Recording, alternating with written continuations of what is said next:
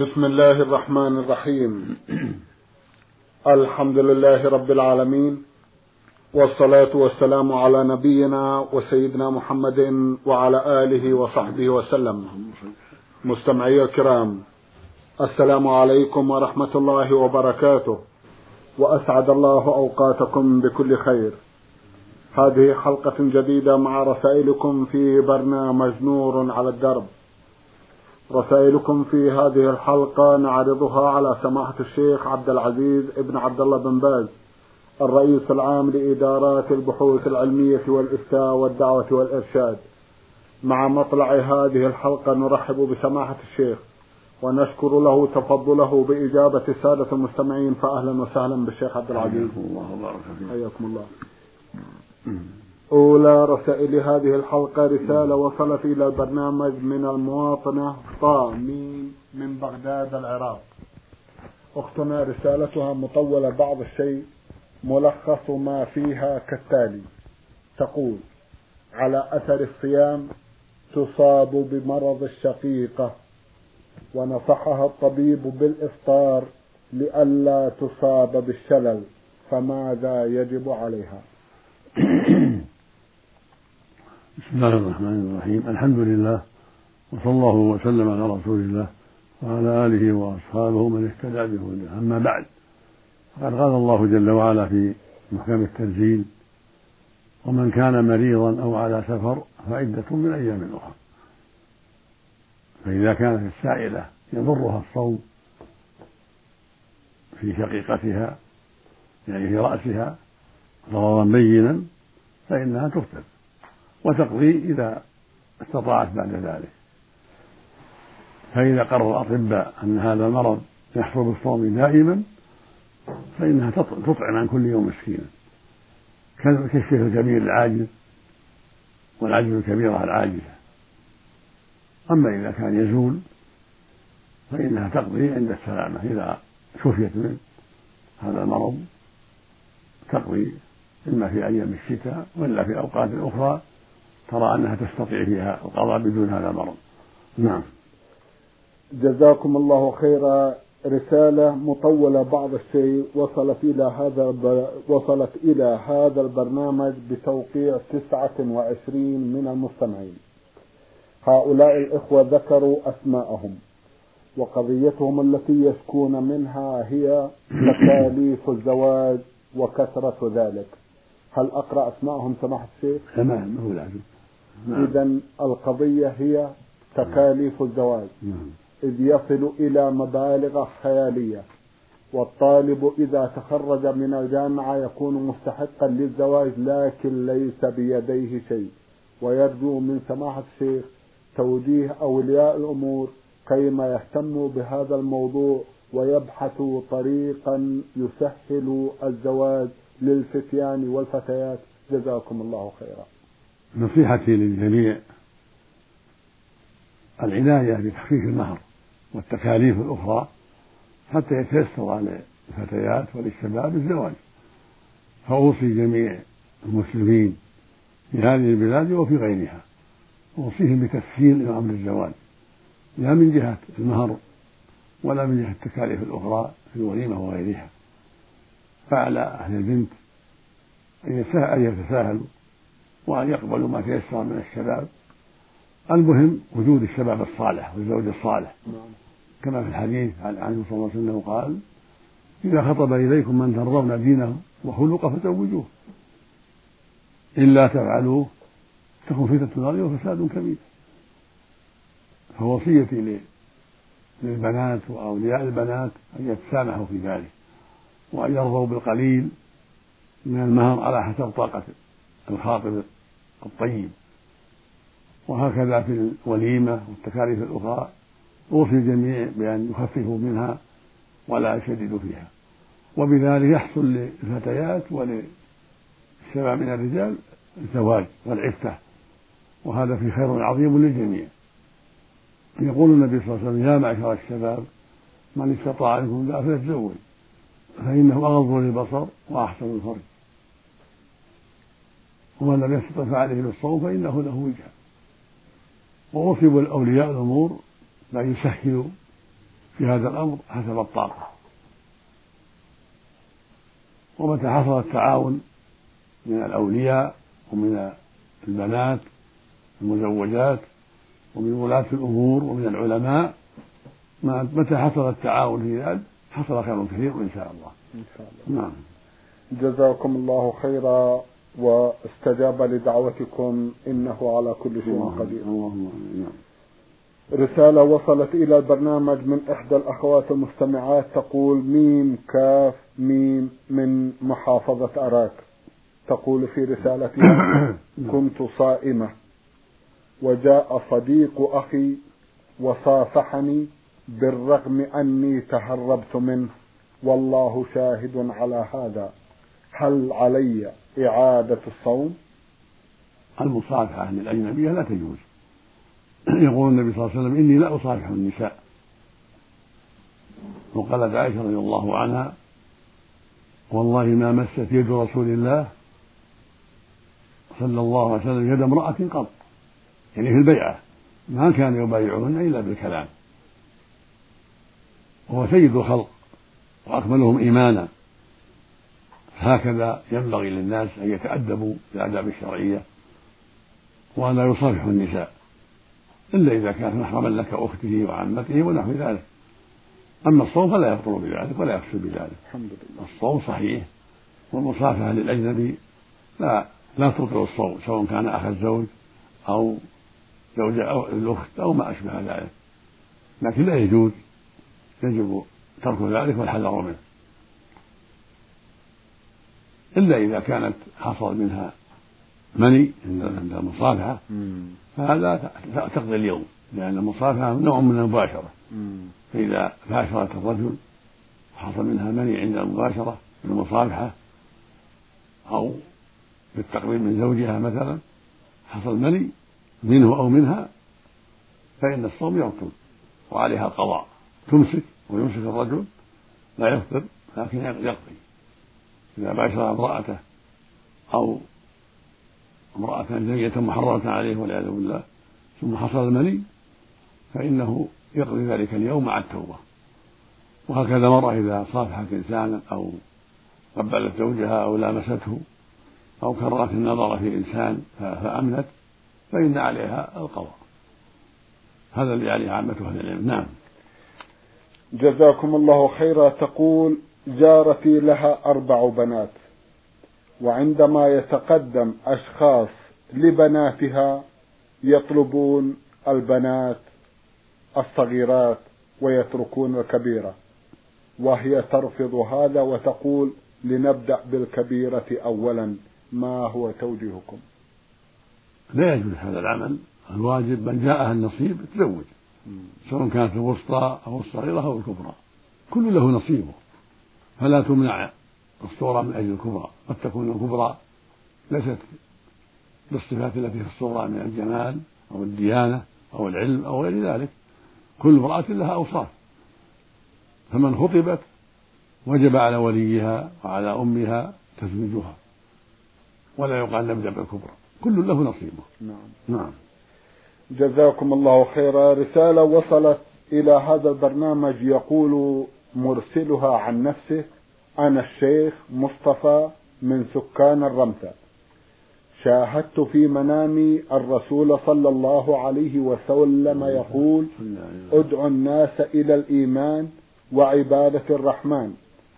من قرأ هذه الرسالة يكتبها تسع مرات فيرى بعد عشرة أيام فرحا شديدا ومن لم يكتبها فيرى حزنا شديدا بعد عشرة أيام والله شهيد على ما أقول.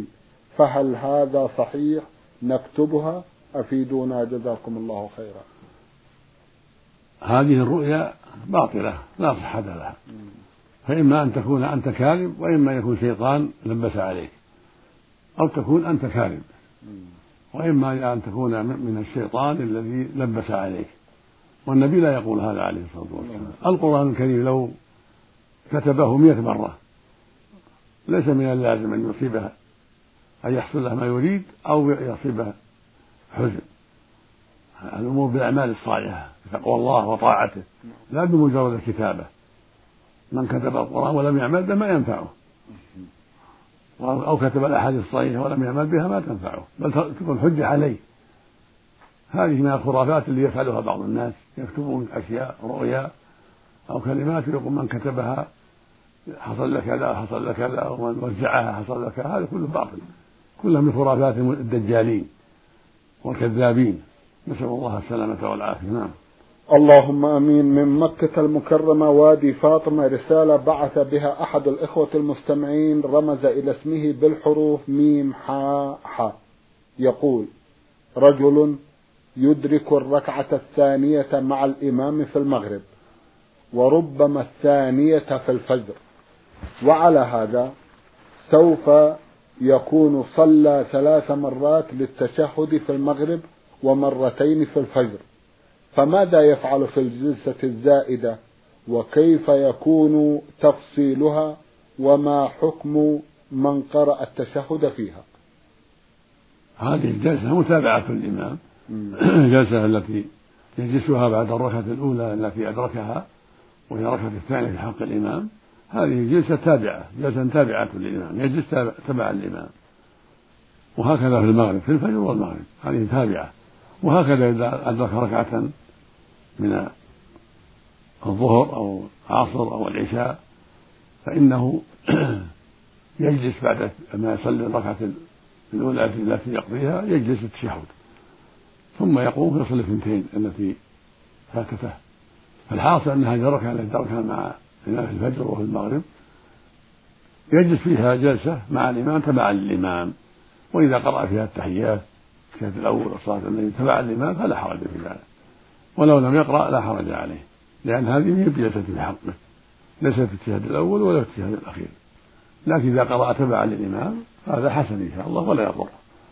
وإنما الواجب عليه في الجلسة الأخيرة التي بعد قضاء الركعة اللي فاتته في الفجر وبعد قضاء الركعتين في المغرب عليه التشهد الأخير. التشهد الأخير والتشهد الأول بعد ما يأتي بركعة في المغرب. يتشهد الأول التشهد الأول وجلوسه مع الإمام إنما هو متابعة وإنما الجلسة التي تلزمه بعد ما يقضي ركعة من المغرب يجلس التشهد الأول ثم يصلي الثالثة ويجلس التشهد الأخير. وفي الفجر يقضي الركعة التي عليه ويجلس التشهد الذي يجب عليه وهو التشهد الذي فيه السلام هذا واجب عليه. أما جلسته مع الإمام فإنها لا لا لا تلزمه إلا متابعة الإمام. يجلس متابعة للإمام ولا يلزمه فيها قراءة التشهد لكن إذا قرأه فلا حرج. نعم. جزاكم الله خيرا. يقول أحيانا يصلي الرجل نافلة ولكنه قد يسهو فيها فهل يلزمه سجود السهو؟ مثل الفريضة. كالفريضة. كالفريضة نعم. نعم. إذا كان نوى اثنتين ثم جلس بعد الأولى أو سلم بعد الأولى يكمل يأتي بالثانية ويسجد السهو. نعم. جزاكم الله خيرا. يقول إذا زاد عدد الركعات في الصلاة أو نقص شيء من ذلك ولم يسجد سجود السهو هل الصلاة تكون باطلة؟ هذا فيه تفصيل. كان إذا كان عزم على ترك السجود وهو في الصلاة هذا إذا تعمد ذلك ويعلم الحكم الشرعي تبطل صلاته. أما إذا كان جاهل أو ناسي ما صلاته صحيحة. أما إذا كان إنما كمل الصلاة على نية السجود للسهو ثم نسيه أو تعمد تركه بعد ذلك بعدما سلم صلاته صحيحة ويأثم في ترك سجود السهو الواجب عليه أنه مكمل من صلاته. ولا تبطل به صلاته لأنه كملها بالسلام وهذا السجود واجب عليه لإكمال الصلاة. فإن سجد فهو الواجب عليه وإن لم يسجد أثم ولا صلاته صحيحة وهو آثم. أما إن تركه ساهيا أو جاهلا بالحكم الشرعي فلا شيء عليه. جزاكم الله خيرا. المستمع محمد أحمد إسماعيل من جمهورية مصر العربية يقول أنا أعزب. وأريد أن أحج بيت الله الحرام. هل يكون حجي صحيحا قبل أن أتزوج؟ نعم. الحمد لله لك أن تحج بل يجب عليك أن تحج إذا كنت قادرا ولو لم تزوج. الحج يجب مع الاستطاعة على العزم وغير العزم من استطاع السبيل إليه وجب عليه الحج وإن كان لم يتزوج. ولكن يجب عليك البدار بالزواج إذا استطعت. لقول النبي صلى الله عليه وسلم يا معشر الشباب من استطاع من الباء فليتزوج فإنه أغض للبصر وأحسن الفرج فعليك أن تبادر قبل الحج من أين تستطيع؟ فإذا أخرت ولم تبادر وجب عليك الحج. نعم. جزاكم الله خيرا. يقول نحن عشرة من أسرة واحدة. فينا البعض لم يصلي. نصحتهم ولم يستجيبوا حتى الآن. هل أواصل الأكل والشرب والسكن معهم أم بما تنصحونني؟ تعمل بالأصلح. إن كان هجرهم أصلح فاهجرهم ولا تكن معهم. ولا تكن معهم. وإن كان بقاؤك معهم للدعوة والتوجيه أصلح فيما تعتقد فلا مانع من البقاء معهم للدعوة والتوجيه لعل الله يهديهم بأسبابه. أما إذا كانوا مستهترين ولا يبالون بنصيحتك فالواجب هجرهم حين المشروع لك هجرهم وعدم البقاء معهم. نعم.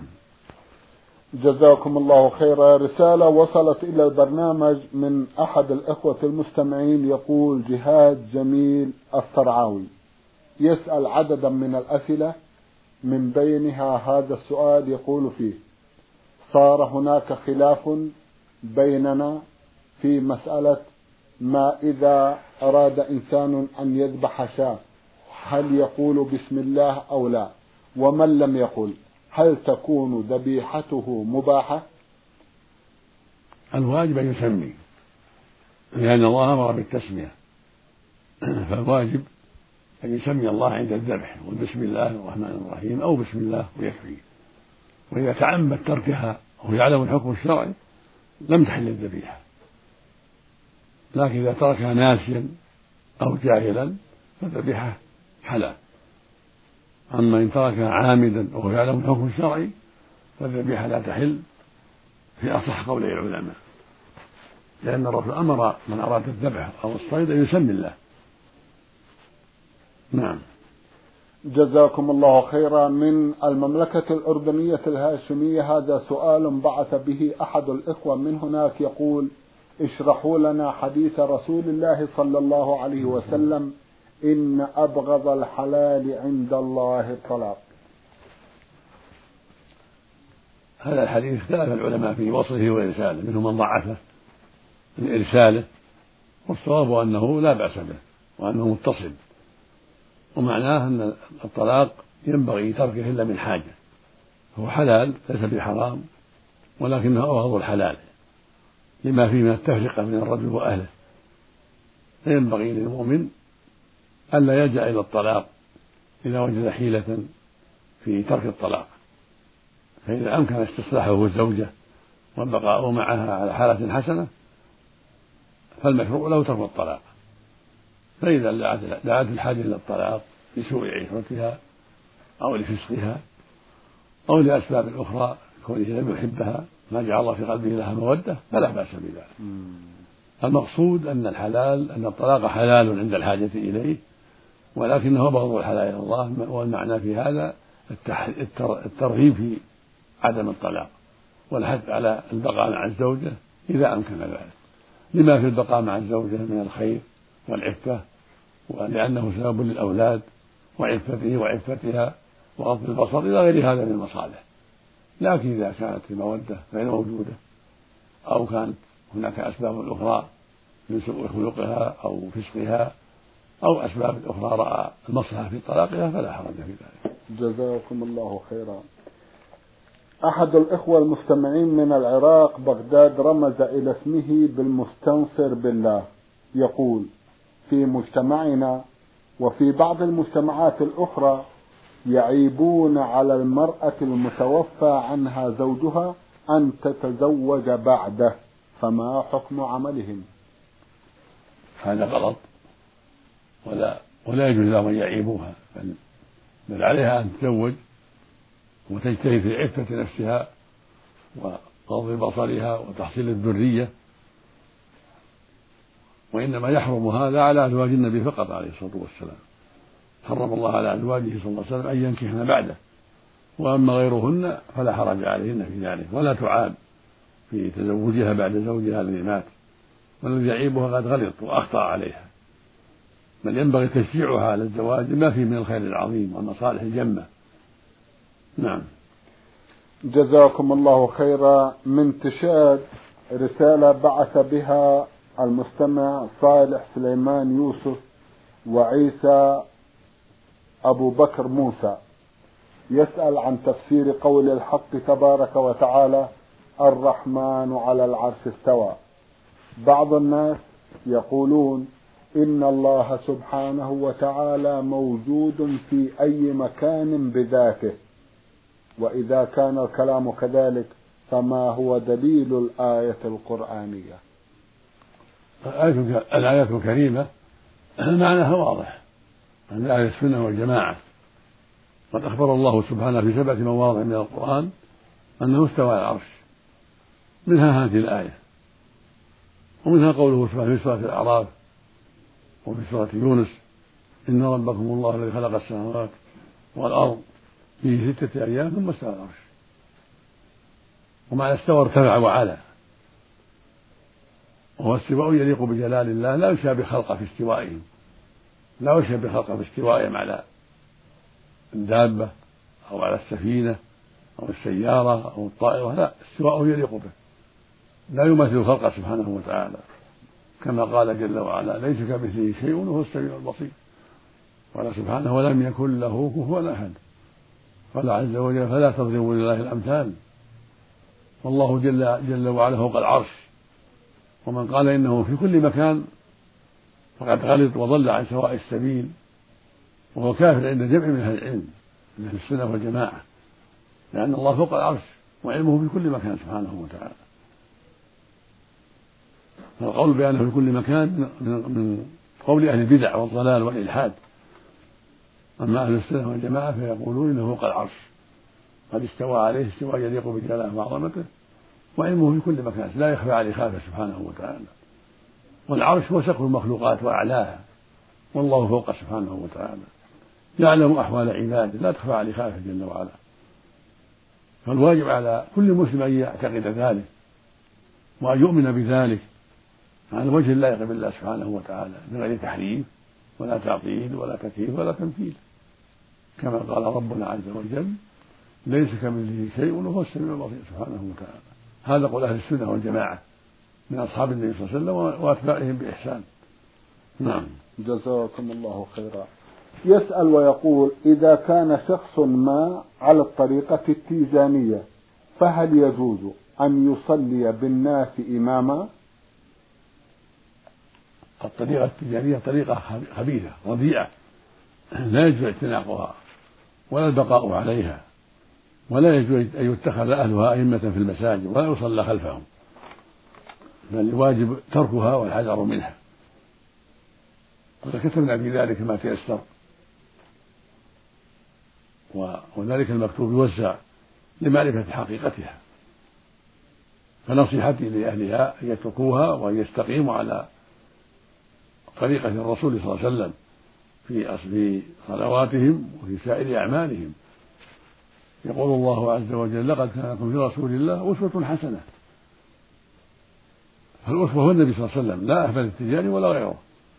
فالواجب على أهل الإسلام أن يتأسوا بالنبي صلى الله عليه وسلم في أقوالهم وأعمالهم وسيرتهم وأن يستقيموا على دينه وطريقه عليه الصلاة والسلام وأن ينفذوا ما أمر الله به ورسوله.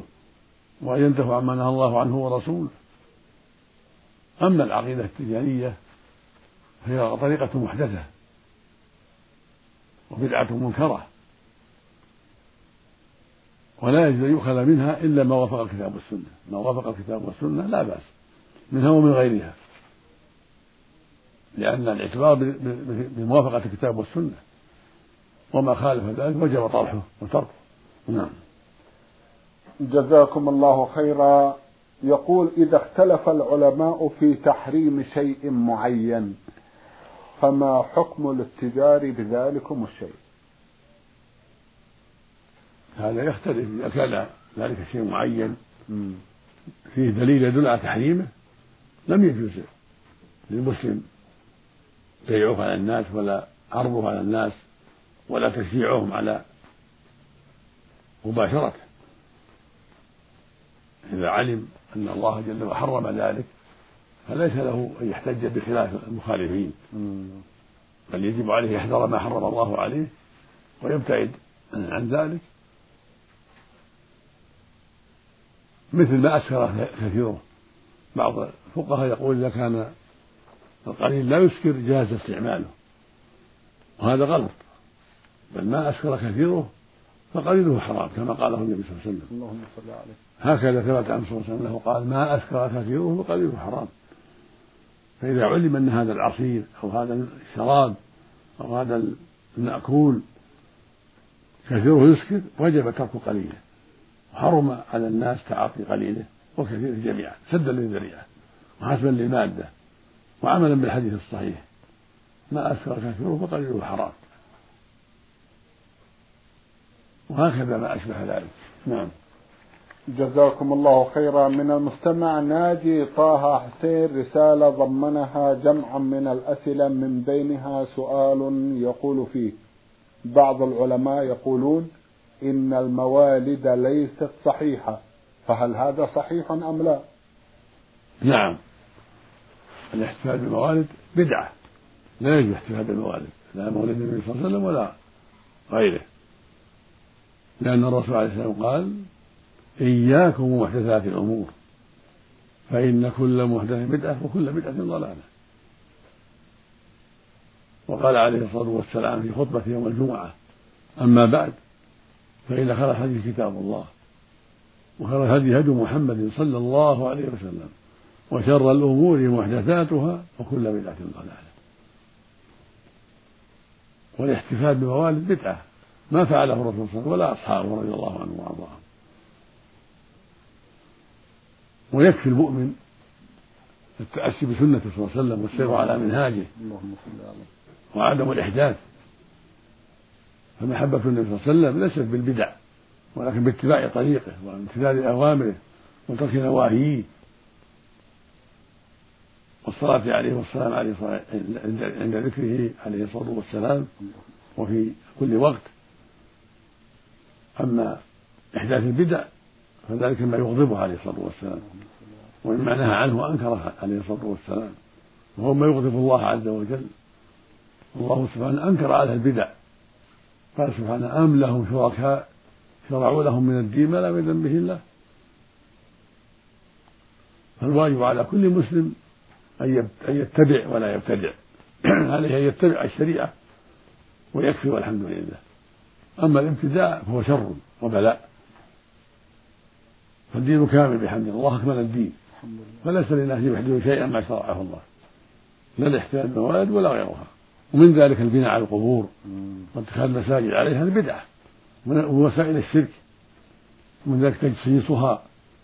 واتخاذ القباب عليها والستور. هذا بدعة أيضا. ومن أسباب الشرك ووسائله. فالواجب على أهل الإسلام يحذروا البدع ويبتعدوا عنها حتى لا يخالفوا نبيهم عليه الصلاة والسلام وحتى يتبعوه فيما أمر به وفيما نهى عنه عليه الصلاة والسلام. نعم.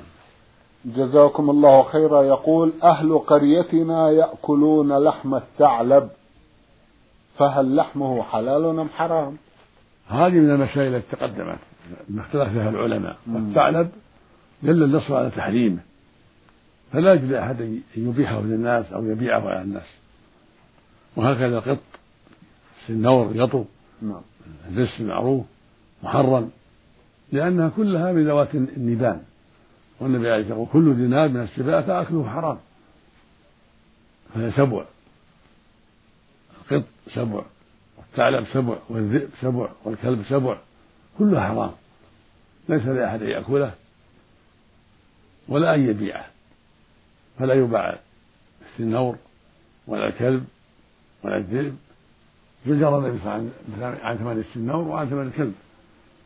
والذئب من باب أولى والأسد كذلك. كل هذه السباع لا تباع لا تباع. ولا تحل هذه حرام. فالثعلب من الثعلب من ذلك. الثعلب من جملة السباع المحرمة. وهو يصيد الطيور ويفترسها. نعم. جزاكم الله خيرا. يقول في قريتنا مقبرة تقع على طريق الناس فما هي نصيحتكم؟ الواجب تسويرها حتى لا يطأها الناس حتى لا يمتحنوها.